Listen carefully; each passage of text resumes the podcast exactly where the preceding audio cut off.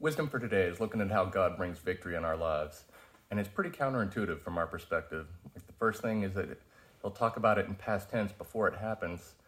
That's just because you know, when you're God, deciding something is the same as doing it. And so, from his perspective, it's done already.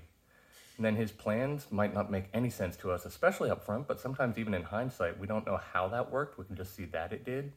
And that all leads to the third point that is just it's our job to celebrate the victory that he has declared, whether we see it or understand it or not.